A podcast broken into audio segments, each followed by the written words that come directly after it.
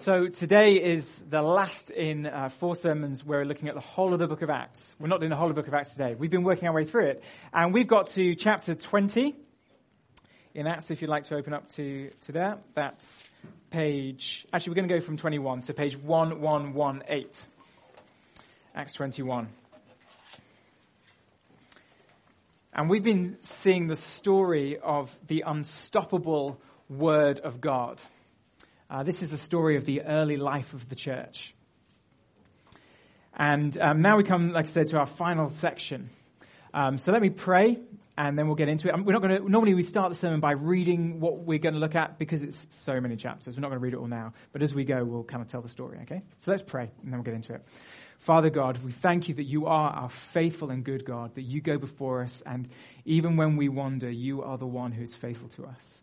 Thank you for the way we've been able to revel in your goodness, to sing together, to pray to you. You are good all the time. And so we thank you that that means that your word is good because it is, it is like you in that way. It is truthful. It is good for us. And we believe now that it, it is good for us. So please speak to us and help us to be changed and transformed as you renew our minds. In Jesus' name, amen. I, I want to start with what might be a slightly provocative question. Um, is Christianity political? Okay. And we have our UCCF politics coordinator. Is the gospel, the message of Christianity, is it political? Yes or no? What do you think? Politics is to do with the rule of people over the affairs of life. Okay, it's the rule over people over the affairs of life in a particular place. That's the that's politics. So is the gospel Christianity political? If the gospel isn't political, how do you explain the fact that the last kind of eight chapters of the book of Acts is basically the story of Paul almost constantly under arrest and giving account after account before every political authority and power there is. If the gospel isn't in some way political, why does it constantly attract the attention and sometimes the wrath of political rulers throughout history? Whether it's religious political rulers here, uh, the Jewish high priests and councils, or, or non um, Jewish, Gentile, uh, Roman rulers and kings. Why does it constantly attract their attention and wrath? Why can't Christianity just kind of be a good boy and slot in? It's because the gospel is political. It's not party political. Christianity um, doesn't equal the left or the right. There isn't one political vision that you can label Christian. That would be a mistake. The gospel actually operates on a, a much higher political level. Because the good news of Christianity is the announcement we saw at the beginning of Acts about the King. The gospel is the announcement that Jesus Christ has been raised from the dead, and so he is Lord and Christ. Lord and God's appointed King, rescuer of the world. And Acts, in the beginning and the end, is kind of topped and tailed with language about the kingdom of God. So now, if politics is all about the rule of people over the affairs of life in a place, then think about it. The announcement that there is no higher rule than the rule of Jesus, and that he reigns over the whole world, over every sphere of life, and everyone should give their allegiance to him. That is a highly political message. Now, this isn't anti human politics. God actually created human political institutions, kings, governments, councils, and so on, to have their rightful place to sit under his authority. They're good, they're given by God. The problem is when human authorities tend to think too highly of themselves and think there's no higher authority than them. And so in the first century, the gospel bursts onto the scene saying there is a higher authority and his name is Jesus. And the people who speak that message have always felt the opposition of whatever human authority feels threatened by the message of Jesus, the Lord. So, what we're going to explore this afternoon in these final chapters of Acts is how on earth Christianity can survive. without taking up arms and going to war with other authorities, because that is not Jesus' way, how did and how does the word continue to spread when it is so politically unacceptable? And the answer to that is courage. That's what we're going to see. Courage is the answer. And we're going to see courage in the life of Paul, who's basically the exclusive focus of the end of Acts. Peter, James, those guys, they just kind of disappear. We're looking at Paul for the rest of it. And in this story, Paul isn't sent anywhere on mission like we saw last, last week. There are zero people becoming Christians. Not that successful. There's one miracle. No prison doors open. But it is the story of courage before kings. It's the story, actually, of Paul's journey from Jerusalem to Rome. Jerusalem, the center of Jewish religious life, to Rome, the Gentile political capital, the most important city in the world. And you might remember back to when Saul, who uh, his kind of Greek Gentile name is Paul, became a Christian, Jesus said that this would happen to him, that he would proclaim my name to the Gentiles and their kings and to the people of Israel. That's what Jesus said would happen to Paul, and that's exactly what we're going to see happen. He's going to testify before kings. So as we go, we're going to learn five things about Christian courage for us this afternoon. So here's the first thing we're going to see. Christian courage means knowing you're immortal. I'm going to start big. now, when we think of Paul, we mustn't think that Jesus picked Paul because he was a particularly courageous dude and was, wasn't going to need much help from God, so that's why he chose him. Now, I don't think Paul was a shrinking violet, okay, but the courage to appear before kings was supernatural, not natural to Paul. Have a look at Acts chapter 23 and verse 9. Just over the page. We'll, we'll, go back to 21 in a second, but this is where we get talk of courage. Acts 23, verse 9. So um, Paul's in Jerusalem and it's not going well. There was a great uproar and some of the teachers of the law were Pharisees stood up and argued vigorously. We find nothing wrong with this man, they said. What if a spirit or an angel has spoken to him? The dispute became so violent that the commander was afraid Paul would be torn to pieces by them. He ordered the troops to go down and take him away um, from them by force and bring him into the barracks. Okay, if you're Paul, you are terrified at this point. The following night, the Lord, that is Jesus, stood near Paul and said, Take courage. As you have testified about me here in Jerusalem, so you must also testify in Rome. Take courage. You might have seen this building around with the, the thing. It, I think courage was some mints or something, so they used to say, Take courage. Take courage, Jesus says. Now, if Paul had had a, ca- a, kind of natural, yeah, Jesus, I got this kind of character, why did he need Jesus, the Lord himself, to appear to him, stand by him in this most unusual way, and say to him, Take courage? Why did that need to happen if it was natural to him? Because Paul doesn't respond to Jesus saying, Thanks for the vision and appearance thing, but I didn't really need it. I got this, Jesus.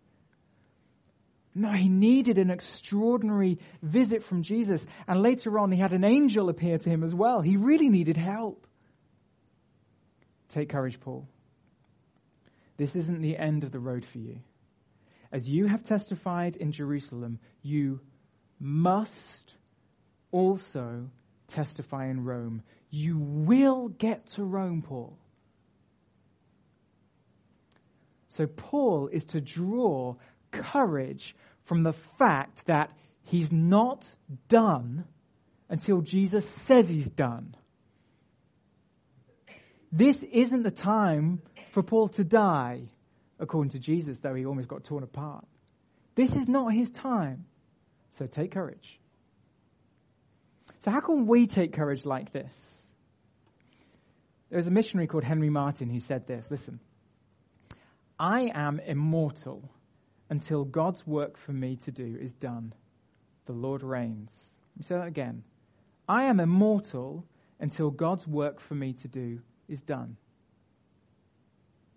Paul, in a sense, was immortal. He couldn't be touched until he got to Rome because that was Jesus' plan for him. You will get to Rome.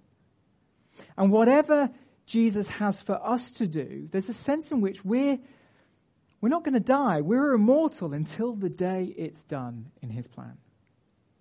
Jesus decides when we're done on this earth, and nobody else. And we don't know the plan in the way that Paul knew he was going to end up in Rome, so he was definitely going to make it out of Jerusalem. But we can still draw this same courage from the reality of the Lordship of Jesus Christ. You're done when He says you're done. Now, that might be sooner or later than we think, but no one on this planet gets to dictate how our lives of witness about Jesus go. You and I are immortal until Jesus says our time is done. It's an extraordinary thought. So, can you see how that would fuel and should fuel courage in the church?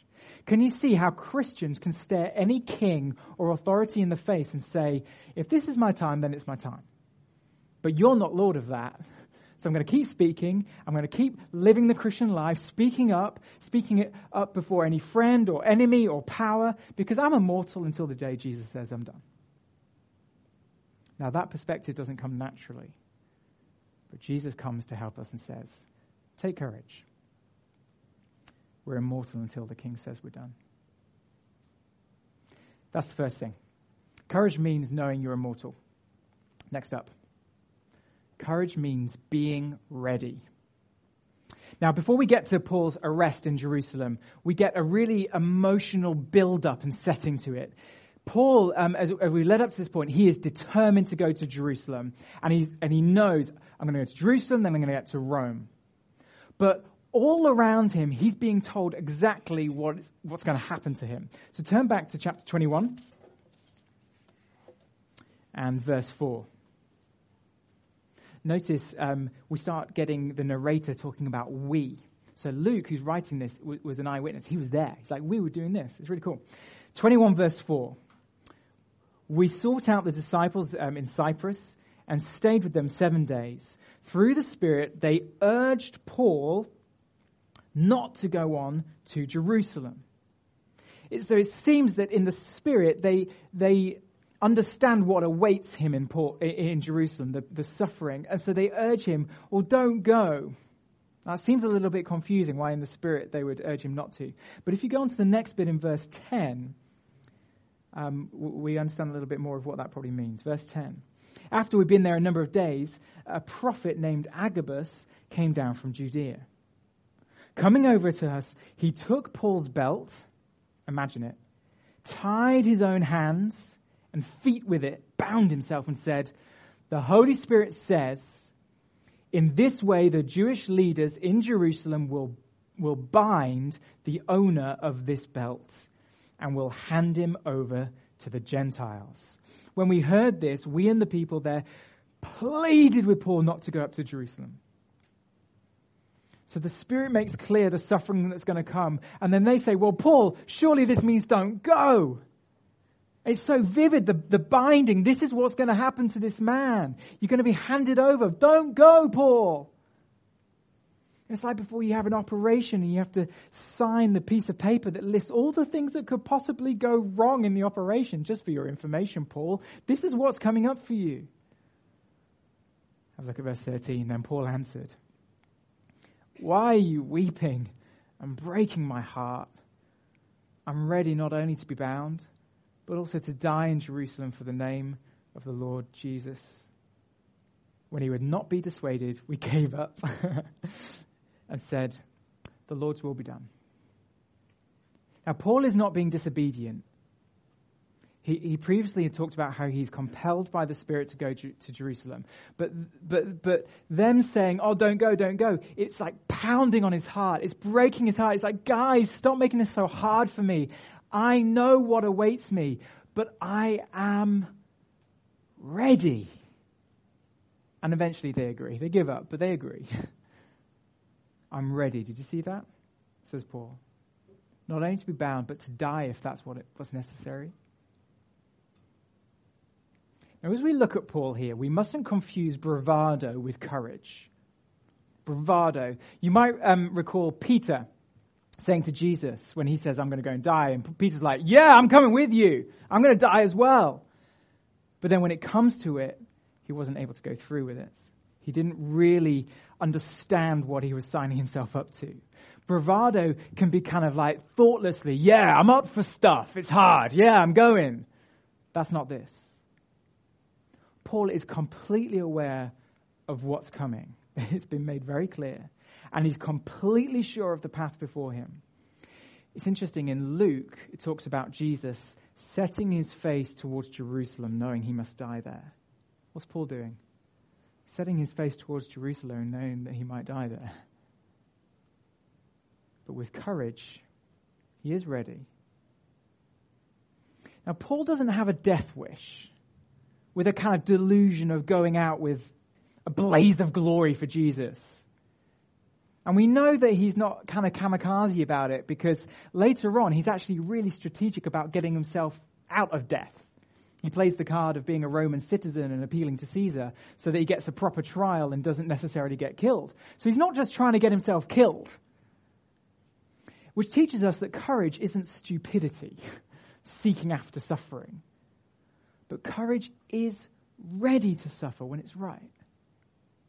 And for Paul, he must go to Jerusalem so that he can. You know what he, why he wants to go to Jerusalem? To take a gift of money to the poor in the church there. I'm ready.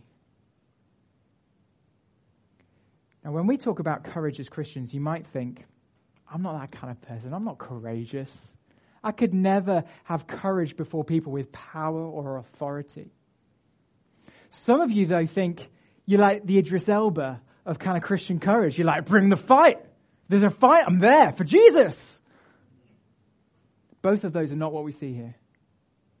This is heartbreaking, settled, communal, eyes wide open, readiness to do what is right for Christ and his kingdom, no matter what the cost.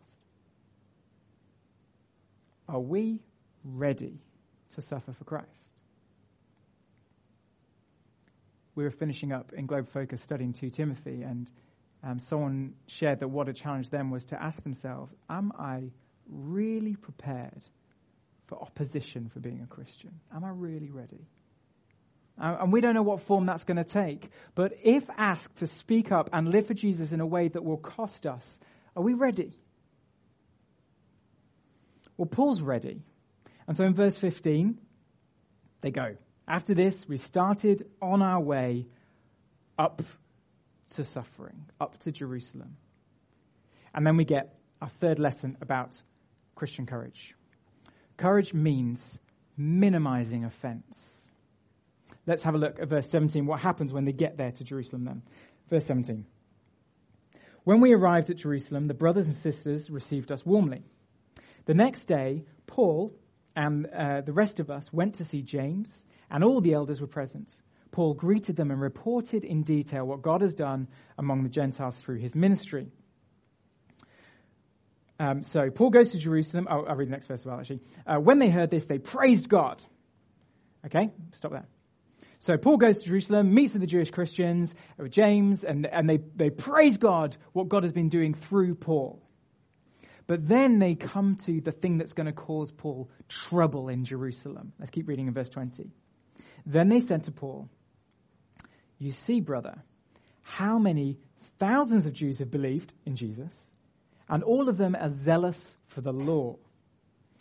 They have been informed that you teach all the Jews who live among the Gentiles to turn away from Moses, telling them not to circumcise their children or live according to our customs. What shall we do? They will certainly hear that you have come. So there are thousands of people, uh, Jews in Jerusalem who have become Christians. And these Jewish Christians remain particularly passionate about the Old Testament law and customs. Okay? Now, couple that with some people who've informed these law passionate Jewish Christians that Paul is going around telling people to ditch the law of Moses and their customs. And you can see how this might go wrong for Paul in Jerusalem. Because in walks this man, Paul, who has not only been sharing the good news with non Jews, Gentiles, but it's reported tells Jews to rubbish the Old Testament laws and customs. And now, in the capital of Jewish law and customs, Jerusalem, at a time when people were uber sensitive about their Jewish identity, they could turn on Paul. Now, of course, this is a misunderstanding of Paul. It's not what he taught. Yes, the gospel doesn't require circumcision and Jewish customs and law, but Paul was very careful. He never told Jews who became Christians that they had to ditch the law and those customs. He saw it as a matter of freedom. See, people are feeding lies, stirring up trouble for him. So, what did the church do? They hatch a plan to do whatever they can to minimize offense and avoid the misunderstanding that Paul is somehow anti law or anti Jewish. So let's see what their plan is to minimize offense in verse um, 22, uh, 23. So do what we tell you. There are four men with us who have made a vow. Take these men, join in their purification rites, and pay their expenses, so that they can have their heads shaved. Then everyone will know there is no truth in these reports about you, but that you yourself are living in obedience to the law. As for the Gentile believers, we have written to them about our decision that we saw last week that they should abstain from food sacrificed to idols, from blood, from meat of strangled animals, and from sexual immorality. And if that's confusing, listen to last week's sermon. Okay? The plan is for Paul to join in some purification rites, shaving heads, washing, stuff like that, some Jewish customs, and then to go to the temple in a note perfect Jewish way. Okay? Just doing it perfectly, acceptably. How was it received? Just like Agabus said it would be. Let's keep reading. Uh, down at verse 27. When the seven days were nearly over, some Jews from the province of Asia saw Paul at the temple. They stirred up the whole crowd and seized him, shouting, Fellow Israelites, help us! This is the man who teaches everyone everywhere against our people and our law in this place, the temple. And besides, he has brought Greeks into the temple and defiled this holy place. They'd previously seen Trophimus, the Ephesian non-Jew, in the city when Paul and his, um, with Paul and assumed that Paul had brought him into the temple. The whole city was aroused and the people came running from all directions. Seizing Paul, they dragged him from the temple and immediately the gates were shut. While they were trying to kill him, news reached the commander of the Roman troops and the whole city of Jerusalem was in uproar. He at once took some officers and soldiers and ran down to the crowd. When the rioters saw the commander and the soldiers, they stopped beating Paul and they basically, the Romans arrest Paul, really for his own protection. So there are stirrers in the crowd. They feed in the lie that Paul took a Gentile into the temple, which would have been highly offensive, but he didn't do anything of the sort. And, and, and they whip up the crowd saying, he's teaching against the law. So the Romans arrest him. But can you see how the church in Jerusalem, with their plan, were just really careful to try and minimize offense? Again, this is courage we're talking about, not brash bravado. Paul doesn't say, stuff you in your plan for doing purification rites. I'm free. I don't need to do any of that. I'm just going to speak about Jesus. No, he wants to make it as easy as possible to be able to meet people. Deliberately causing offense isn't courageous, it's just offensive. Christian courage will only ever let the message of the gospel itself be offensive, not us. There's a similar moment uh, later on, which is quite funny. Um, turn over to chapter 23. Well, it's not. It probably wasn't very nice for Paul. Over the page, chapter 23, verse 1. Uh, Paul's been hauled up before the Sanhedrin, who are kind of like the Jewish leaders. Uh, Paul looked straight at the Sanhedrin and said, My brothers, I fulfilled my duties to God in all good conscience to this day. At this, the high priest Ananias ordered those standing near Paul to strike him in the mouth. Then Paul said, God will strike you, you whitewashed wall. You sit there to judge me according to the law, yet you yourself violate the law by commanding that I be struck. He's saying, You shouldn't have hit me. Those who were standing near Paul said, How dare you insult God's high priest? Paul replied, Brothers, I did not realize that it was the high priest. For it is written, Do not speak evil about the ruler of your people. Wow. When told that the guy who just ordered to be smacked in the face is God's priest, Paul backs right down. Isn't that amazing? He shows instant respect where it's due. Courage doesn't mean being an idiot and offending everyone on purpose. Courage shows respect where it's due. Courage minimizes offense. And I think this is a really important lesson for us today. Let's think for a moment about social media. Some of us, I think, need more courage to be able to be public Christians and things like social media. But some of us can have an attitude of kind of being warriors for Jesus online. Whether it's engaging in debates or posting provocative uh, links about Christianity. But I think it's really, really hard to minimize offense online. It's a pretty kind of ham fisted tool for loving and careful engagement. There's no real social interaction, there's no facial expressions, there's no body language that says, I care about you online. There's just a link and some clickbait and a provocative photo, and that's it. And it may feel like we're being really courageous, but actually we're just being careless. Why not use the time you were spending online to meet face to face with a friend and actually just talk about Jesus that way? Much better. And we need to learn this as a church as we think about not just this church, but our public voice in Britain. I think we need to seriously step up our courageous speech in the public sphere, in media and things like that. But as we speak up publicly as Christians, let's minimize offense. Let's think about our tone. Let's think about maximizing our acts of love that accompany our speech in the world. That's courageous. To go towards people who are different to us without compromising, that's courageous. It minimizes offense. Fourth, out of five, by the way, just so you know, you know where it's going. Courage means knowing who's king. Now, these days in this country, you're unlikely to get hauled up before royalty uh, because you're a Christian, unless you're like being knighted or something, which would be nice. But the power lies elsewhere. And Christians are getting hauled up before kings today. Whether it's a Christian social worker student who stood trial before the courts take, um, because of his university kicking him off his course, or the Christian doctor who stood before the court of Piers Morgan on Good Morning Sun- uh, uh, Britain the other day and was pretty well humiliated by Piers Morgan. It was pretty brutal. See, we still need courage before kings today. And the main event of these last few chapters in Acts is Paul giving three courageous defenses before political powers.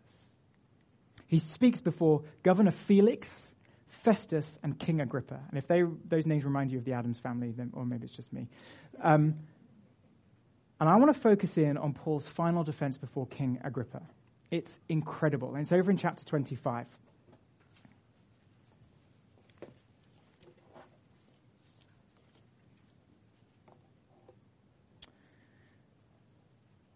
Before we get into it, I want you to imagine the scene, okay? Imagine a great stone audience room. The galleries around the room full of people, eager to see this man who they've heard about, who's now going to face this local king. And the halls echo with whispers as people anticipate Paul's fate. And then the hall falls silent. The trumpets blare, and the announcement is made King Agrippa and Bernice. Have a look at 25, verse 23. The next day, Agrippa and Bernice came with great pomp and entered, entered the audience room with the high ranking military officers and the prominent men of the city. So in they walk with great pomp. What a brilliant phrase. Their heads held high, followed by this intimidating procession of the most decorated military men in the country, swords at their sides, and the men of influence of the city, and they take their seats. Verse 23. At the command of Festus, Paul was brought in. Bring in the prisoner. And in comes a solitary man, hands in chains. His plain prisoner's clothes dull compared to the golden glint of Agrippa's crown. And Festus speaks. Festus said, King Agrippa, and all who are present with us, you see this man. The whole Jewish community has petitioned me about him in Jerusalem and here in Caesarea, shouting that he ought not to live any longer. I found he had done nothing deserving of death. I didn't release him, anyway. But because he made his appeal to the emperor, Caesar, I decided to send him to Rome. But I have nothing definite to write to his majesty about him. Therefore, I have brought him before all of you, and especially before you, King Agrippa, so that as a result of this investigation, I may have something to write. For I think it is unreasonable to send a prisoner on to Rome without specifying the charges about him. This is like his third court appearance. Then Agrippa said to Paul, You have permission to speak for yourself. So here's Paul before a king, but he doesn't stand before any ordinary king. See, King Agrippa is from the family of the Herods, might be familiar to you. Herod the Great, who slaughtered the baby boys in an attempt to kill King Jesus because he was jealous of his rivalry. His son beheaded John the Baptist for calling him to repentance. His grandson, Agrippa I, had James killed with the sword earlier on in Acts. And now we have his son, Agrippa II. And Paul stands before him in chains, before a Herod. How intimidated would you feel? So let's listen to Paul's reply. Verse 1. So Paul motioned with his hand and began his defense. King Agrippa, I consider myself fortunate to stand before you today as I make my defense against all the accusations of the Jews, and especially so because you are well acquainted with all the Jewish customs and controversies. Therefore, I beg you to listen to me patiently. The Jewish people all, all know the way I have lived ever since I was a child, as in as a Jew. And from the beginning of my life in my own country and also in Jerusalem, they've known me for a long time and can testify, if they are willing, that I conform to the strictest sect of our religion, living as a Pharisee. And now it is because of my hope in what God has promised our ancestors that I am on trial today. This is the promise our 12 tribes are hoping to see fulfilled as they earnestly serve God day and night. King Agrippa, it is because of this hope that these Jews are accusing me. Why should any of you consider it incredible that God raises the dead? So Paul calmly lays out once again he's not against the Jews, he's a perfect Jew, and actually his hope is the Jewish hope in the Messiah. And then what he does is he tells his story of being obsessively persecuting Christians, of trying to kill them.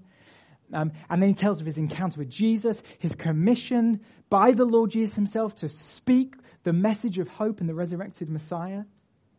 And then he kind of says to Agrippa, what was I to do? Have a look at verse 19. So then, King Agrippa, I was not disobedient to the vision from heaven.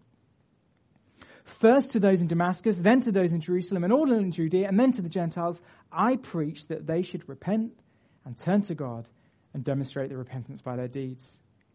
That is why some Jews seized me in the temple courts and tried to kill me.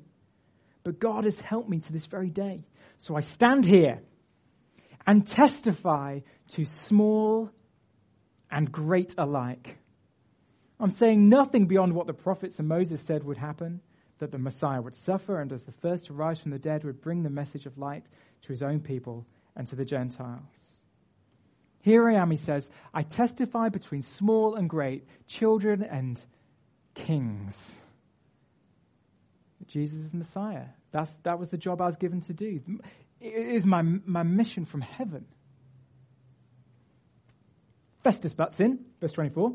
At this point, Festus interrupted Paul's defense. You're out of your mind, Paul, he shouted. Your great learning is driving you insane. That's why you should never read books. Paul keeps his cool. Verse 25, I'm not insane.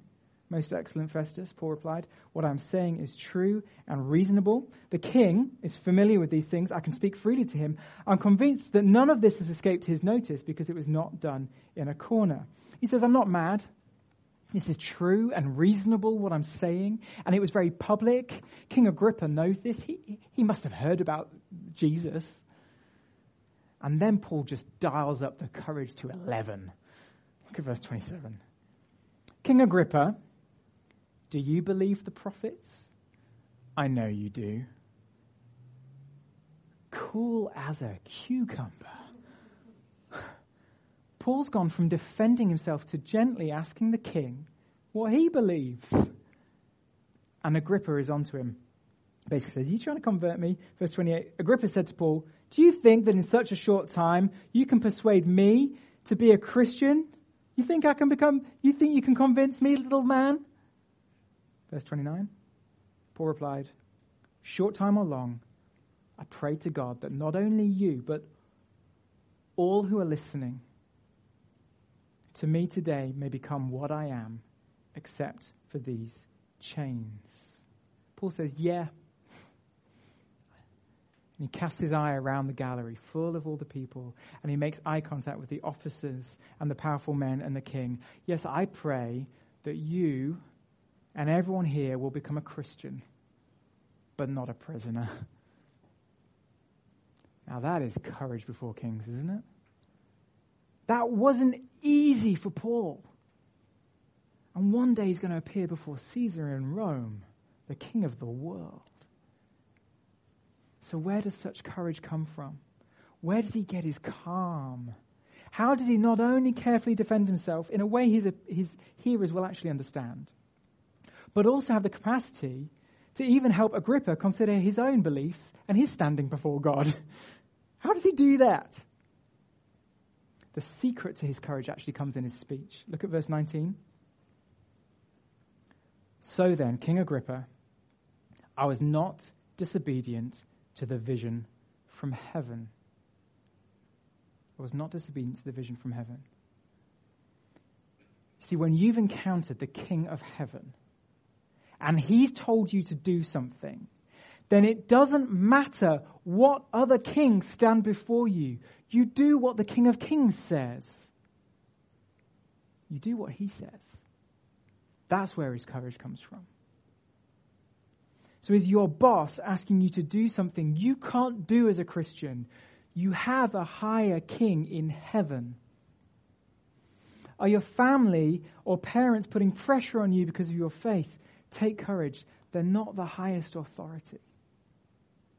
Is the government pushing us to violate our conscience as Christians or to teach our children things that are against the Word of God? Listen to this, and you're going to have to believe this over the coming decades. The state is not the King of Kings, the risen Lord Jesus is. So take courage.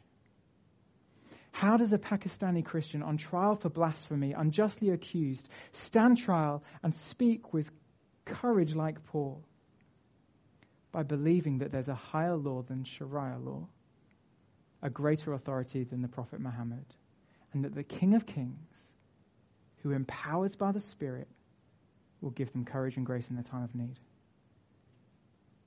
So, brothers and sisters, we do everything we can to be law abiding citizens, blameless members of our families and communities and of this nation. But when it comes down to it, obedience to heaven is what matters. So take courage and speak. Now, all this talk of courage might simply be discouraging. Because it brings to mind moments where we lacked courage to speak up. Moments where we lost our cool, where we were unnecessarily offensive, where we did actually value our own comfort over Christ's reputation. But did you hear the echoes? Did you hear the echoes of Jesus in the trial of Paul? Jesus was violently arrested, accused in Jerusalem of being against the Jewish religion, when in fact he himself was the fulfillment of their hopes. He was considered a threat to Roman rule, beaten, flogged, passed between the Sanhedrin and the high priest, Pilate, the Roman governor, and King Herod. Not one of them finding a basis to actually charge him, and yet not releasing him, but crucifying him. And Jesus went through that to pay the price for courageless people like you and me, like Peter. He did that to pay the price for persecutors like Paul. And so there is grace and there is forgiveness for our failure to be courageous as we should be. His courage was unique. He stood trial in our place. And so there is help. Think about this. There is help for us from the Spirit of the one who had courage before kings to be the Savior of the world for us. The same Spirit that gave Christ the courage to go through that is the Spirit who's with us. His courage is unique, but Paul's courage was not unique. And it's precisely because Paul's courage is not unique that the word has spread. Christ has always given courage to his church when we've needed it. The, the, the, unstoppable word wasn't stopped by Jewish powers or Gentile kings or Emperor Nero, who is around the corner for these Christians. The word wasn't stopped by Russian gulags, and it won't be stopped today by Chinese crackdowns on the church and on missionaries, and it won't be stopped by Western ideologies enforced by the soft power of personal and, pub- and popular opinion. Because Paul is just the first in a long line of Christians to have courage from Christ to speak up. We need to get to Rome, don't we? Finally, whoop, missed it. Unleashing the word. Courage means unleashing the word. So off Paul goes to Rome, to the home of Caesar, the divine human ruler of the greatest empire on the planet. And Paul's journey there, we're going to skip over it, but it's like Robinson Crusoe. It's really cool. It's got shipwrecks and snake bites and stuff, and it's really fun, and angels. Anyway, we get to the end, um, Acts 28, verse 30. Here's Paul. He's in Rome, and he's under house arrest. So not in prison, but he is under arrest in his house. But he's able to do ministry. Read this with me.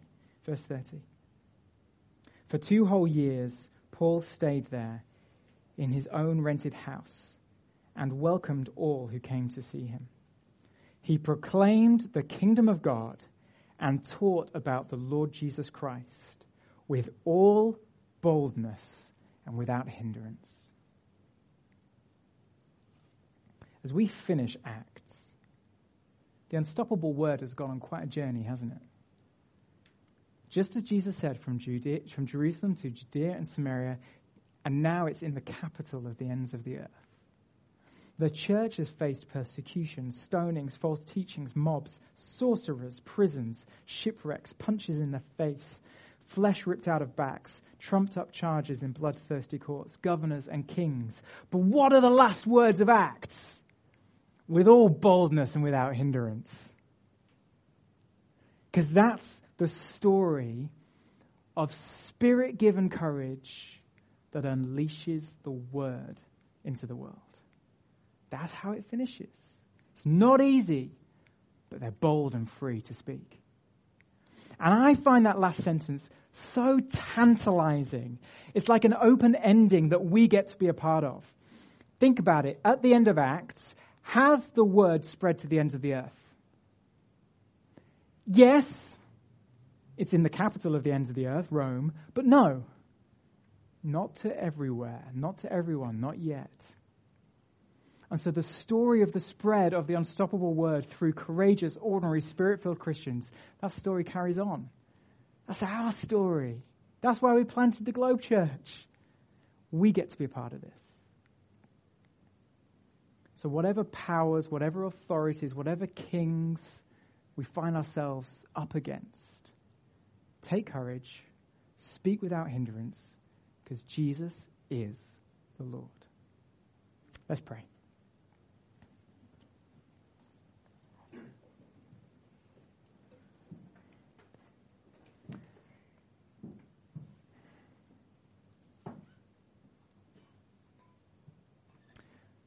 Father in heaven, we thank you that you raised up your Son from the dead and seated him on the throne. And not for one moment have you ever abandoned your church. we think back through 2,000 years worth of church life and history, and every opposition imaginable has been thrown at your word. So many regimes and powers and individuals have tried to extinguish Christianity, and they've failed because Jesus is the King. And so, Lord, as we look ahead to next season of life as a church, but as to, to the future in this nation and in the world, and for our, our persecuted brothers and sisters, thank you that we can have confidence that your word will continue to be unstoppable, the church will never be extinguished, and the gospel will advance. And I pray for each of us to have courage, to take courage when that is so unnatural to us, that your spirit would give us courage to speak up before kings, knowing that we're immortal, knowing that there is a higher king that we answer to. We need your help, we need your grace, and we thank you that you are the God who loves to give this courage. In Jesus' name, amen.